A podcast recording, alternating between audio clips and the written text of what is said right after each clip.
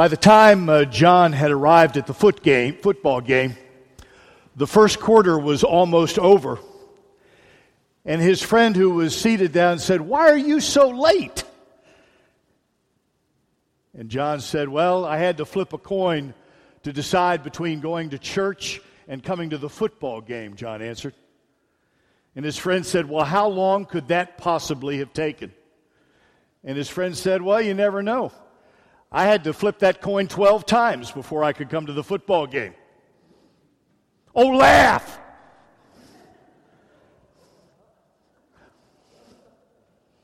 We love our sports, don't we? Don't we love our sports? We're always about the Kentucky Wildcats. We're talking about Big Blue. We're not talking about Big Blue, we're talking about Boyle County High School, or we're talking about Danville High School. I think that's one of the things that makes Tailgate Sunday here so popular is the fact that we gather all in the name of sports. And of course, there is so much more other than sports, but it's a common denominator that brings us together. We have a love for sports. But I don't believe there's any among us that would say it comes down to one person or one athlete or one sport. No matter how good they are, no matter how famous they are, no one ever became successful by themselves. There is always a team involved.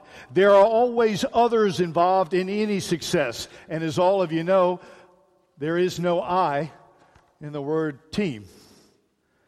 You know, whether it's composed of 11 guys on each side of the football, or whether it's composed of five ladies on each side of the basketball, or whether it's simply a golfer and his caddy, nothing is ever really accomplished by one person. It takes others, others who are always instrumental in the success of the one or of the many. And so it is with the church, the little c. It takes a lot of people fulfilling the individual mission of Jesus Christ to go and to make disciples in order that the church might be successful. It is never accomplished by one, it is never accomplished by few, it is always accomplished by the many. The church at Corinth was a troubled congregation. There were probably only 50, 75 members in that church, and they were at one another's throats. They were divided because of political factions. They were debating sexual ethics. They were fighting about who should receive the Lord's Supper and who shouldn't receive the Lord's Supper. They were even suing each other in court, probably over very trivial matters. They were da- bowing down before the shrines of their Greek culture, their paganistic culture. And they were defending their actions with slogans and probably a bumper sticker type theology. And to top it off, there were even members of the Corinth church who felt that they were more spiritual than other members in the Corinth church. And it is to that church that Paul writes his letter this letter in 1 Corinthians in chapter 12. And Patty's done an excellent job going through it. I'm not going to read it to you all over again. I wish I had these visual aids at the beginning because I would have shown you all these and then we would have been done and you all could have gone home. Unfortunately, Patty didn't give me fast enough, so now, you know, I got to show them all over again. The body. The body of Jesus Christ. Paul got his attention recognized immediately to these Corinthians when they, was talk, when they were talking about bodies. It's a relationship that forms community, and these Corinthians, these Greeks, would have known about it. It had been used before by Roman and Greek orators, used as an image of togetherness. And metaphorically speaking, the Corinthians would have been right up that path. Yeah, I understand exactly what you're talking about. You know, I understand about a nose, I understand about a hand. I understand about what's the other one, Patty? Eye. Whoop, ear. It's a good image to drag out when you're trying to express unity or you're trying to express togetherness. But what was Paul really aiming at at this church at Corinth, which was in chaos? You know, throughout the Bible, you're going to find word pictures of what the church should be about. And I think any church, including our church, should go back to the Bible and understand what the true purpose of the church really is. If you go to 1 Corinthians in chapter 3, you're going to find that the church is compared to a field and to a building.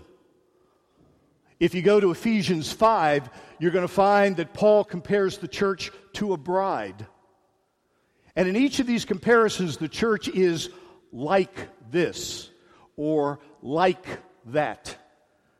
But in this passage, in the 12th chapter, Paul says the church is the body of Jesus Christ. Not like the body of Jesus Christ, we are the body of Jesus Christ. We is the body of Jesus Christ. We're one in Him. And in that imagery, Paul gives a blueprint, a new blueprint for the church in Corinth, and he gives us the blueprint that we should be following today. He shows us what we need to be about as the body and how we need to go about building the church that we might be about Christ to fulfill the mission that He has placed before us. Not about our own personal, selfish, self centered agendas, but about Him. And the first characteristic that Paul would drive home is one of unity. It's one of unity. For just as the body is one and has many members, and all the members of the body, though many, are one body, so it is with Jesus Christ. Throughout the New Testament, you will find warnings again and again and again not to be distracted by arguments, not to be distracted by dissension. And I believe that's a lesson for us here today as well. You need to ask yourself sometimes is what we're arguing about really important? Is what we're taking issue with one another about truly important? Is it bringing people to Jesus Christ or is it just separating us further apart? Are we unified in the Christ or not? Because if we're not bringing people to Jesus Christ, what in the world are we doing? And if we're not faithful to Jesus Christ, what in the world are we doing? Most things are not even worth arguing about, even though we will argue. You know, the apostles had one mind. That's the mind of Christ. It guided them to do everything. They had one purpose in life, and that was to spread the good news. That was to spread the message of Jesus Christ. It's funny how you, when you identify the first and foremost priority in your life, everything else falls to the wayside. Everything else becomes less important. If you got the one priority right, everything else becomes a distant second. And the best way to destroy the image of Christ in our church is to keep arguing amongst ourselves. You hear me? The best way to destroy the image of Jesus Christ in our church is to keep arguing about ourselves. If we are one body in Jesus Christ, then we share one mind, we share one purpose. Nothing else should really matter about except the purpose what Jesus Christ placed in us. And if we were about that one purpose, folks, we could transform the whole world. We could transform it all. Every part of this body is necessary. Every part of this body must be doing its job. Whether you're a football team, whether you're the human body with the nose, the ear, the eye, the feet, or whether you're the church of Jesus Christ. There must be unity in order to succeed. And the unity we find has always been and will always be in Jesus Christ, our Lord and Savior. Some of you are called to be the mouth proclaiming the gospel or teaching in the classroom. Some of you are called to be the eyes and the ears, calling the church to an attention for where weaknesses and human need cry out. You need to be the eyes and ears of the church. Some of you are called to be the hands and feet of the church, taking on a special servant's role and serving those who cannot serve themselves. Some of you are called to be the brains of the church, administering the church, making sure that we are faithful to the mission that God has given us. And some of you are called to be the heart of the church. Heart of the church evidenced by your own day to day lives in what you say, in what you do, and in how you treat others. You know what part of our problem is? Is that we look at the church as another secular organization. We're all familiar with secular organizations, so we just think the church is another organization like that. We think that we're members of the organization. So what we do is we come down and join the organization, and then we go to all the meetings that the organization has, and we pay our dues every week, and then sometimes we'll read the organizational newsletter just to find out what's going on. That is not Christ's model for the church. Christ's intent is that his people will be joined the same way as a physical body, everybody working together, unified toward his purpose in a living, dynamic relationship, indispensable to the whole body. Whether you're an eye, an ear, a nose, a foot, a hand, whatever. For the person in whom Christ dwells, the church is not an option. It's not an option, it's a necessity. It's the only way you can be made whole. Unity. If we're not unified, folks, we're lost. Second thing, equality. Equality. Healthy body of Christ values all of its members, all of its members equally. You know, as the senior pastor of this church, it is my honor and my privilege to stand before you every week and to preach to you. But let me assure you, my importance to this church is no greater than any other member. Absolutely none. From the young to the old, we are all equally valuable. We are all equally important to the body of Jesus Christ. And it is important to understand that while we all have different gifts, We've all been blessed differently. We are all essential and we are all equal in God's sight. There are no superstars in God's work. There are some who believe they're superstars, but there are no superstars in God's work, period. In God's perfect plan, each of us uses his or her different talents, interests, and abilities for the entire body to be built up, to be equal and valued equally. We can't all be teachers. If we were all teachers, who's going to clothe us? Who's going to feed us? We can't all be farmers. If we're all farmers, who's going to bandage our wounds? The body works because we have different wonderful gifts that we use together equally in a unified fashion to fulfill the purpose. When we use all of the gifts that God has given us, our lives are enriched, the church grows, and the world changes. You ever felt that you weren't good enough? You ever felt that you didn't have anything that you could give? Ever thought your abilities were eh? Max Lucado once wrote these words. He says, A society that doesn't believe in God sees no inherent value in human beings. Let me say that again. A society that doesn't believe in God sees no inherent value in human beings. You know what happens when that happens? We create our own values about human beings and what is important and what is not important. We value other people because of their appearance or because of their performance. You know, if you're good looking, if you're smart, if you're athletic, if you earn a lot of money, well, you must be valuable. And if you don't fit any of that criteria, you're just taking up space and sucking down oxygen. Check out Jesus' value system. Check out the Jesus of the New Testament who loved the outcast, the poor, the handicapped, the unclean, the sinner. Why? Why was that value system so different from what we have today? Max Lucado gives you the answer. Jesus' love doesn't depend on what we do for him.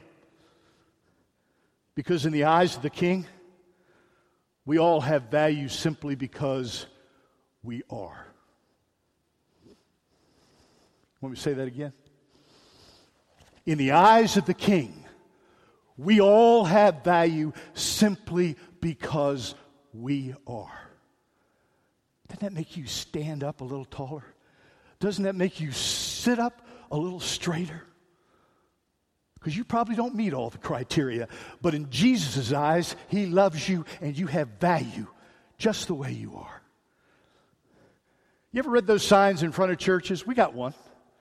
We, we haven't put any little quips on there. Maybe we will.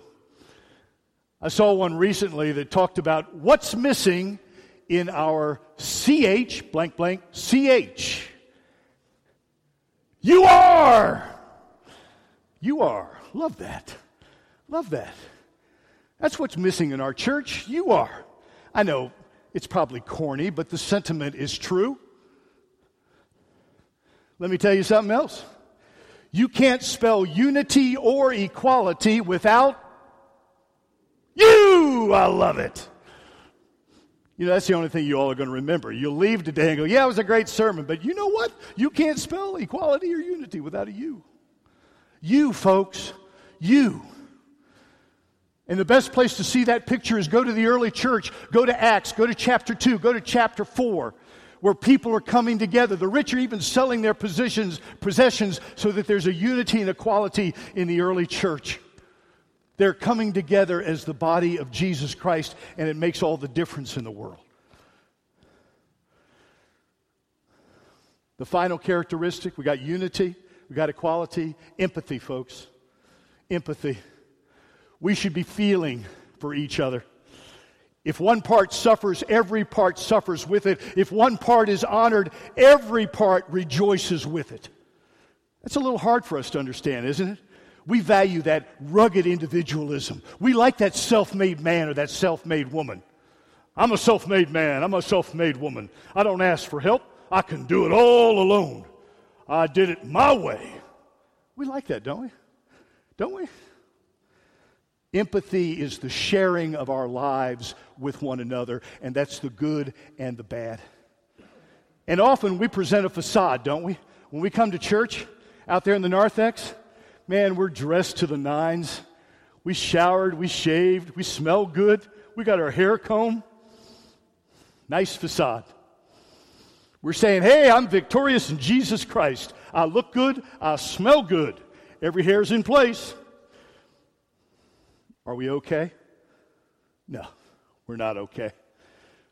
One thing I've learned with the passing of each and every year is that none of us have got it all together. Not one of us has it all together. And we tend to get stuck in a rut even when we come to church. We ask each other, How are you? I'm fine. How are you? And we keep doing that. How are you? I'm fine. How are you? We do that. Sooner or later, someone's going to find out that you're not really fine. You got problems, you got issues in your life, and we were never meant to bear the burdens alone. The body of Christ was meant to suffer with those who suffer, and it was meant to rejoice with those who need to be rejoiced with. A healthy body, a body built in Jesus Christ, we come along each side, aside each other, in our weaknesses and in our joys. We are always there for each other. Now, I'm not trying to embarrass anybody here today, but I want you to take a look around this congregation. I want you to look at the person next to you. I want you to look at the person across the aisle. You're probably going, gee, I don't want to look at them. I want you to look. Look at them close. They look pretty good to you, don't they? Kevin, Karen, you going to look at each other or are we going to stand there? Okay, I just want to make sure. not trying to embarrass. But whether you know it or not, there are people in this congregation whose hearts are aching.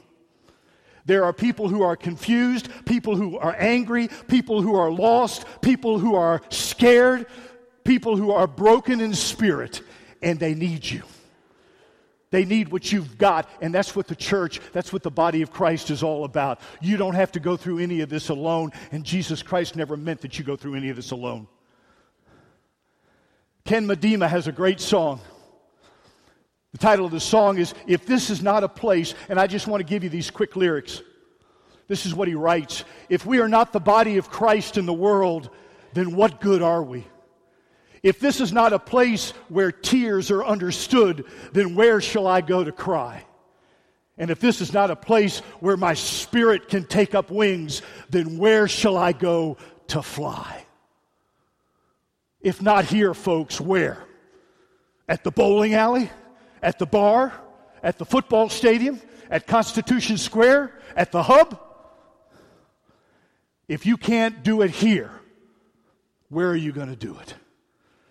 You know what our greatest problem in the world today, and probably therefore in the church today? Is that we concentrate on what separates us. We concentrate on what divides us. We concentrate on the differences amongst us, and we drive it right up the wall with our selfish, self centered agendas.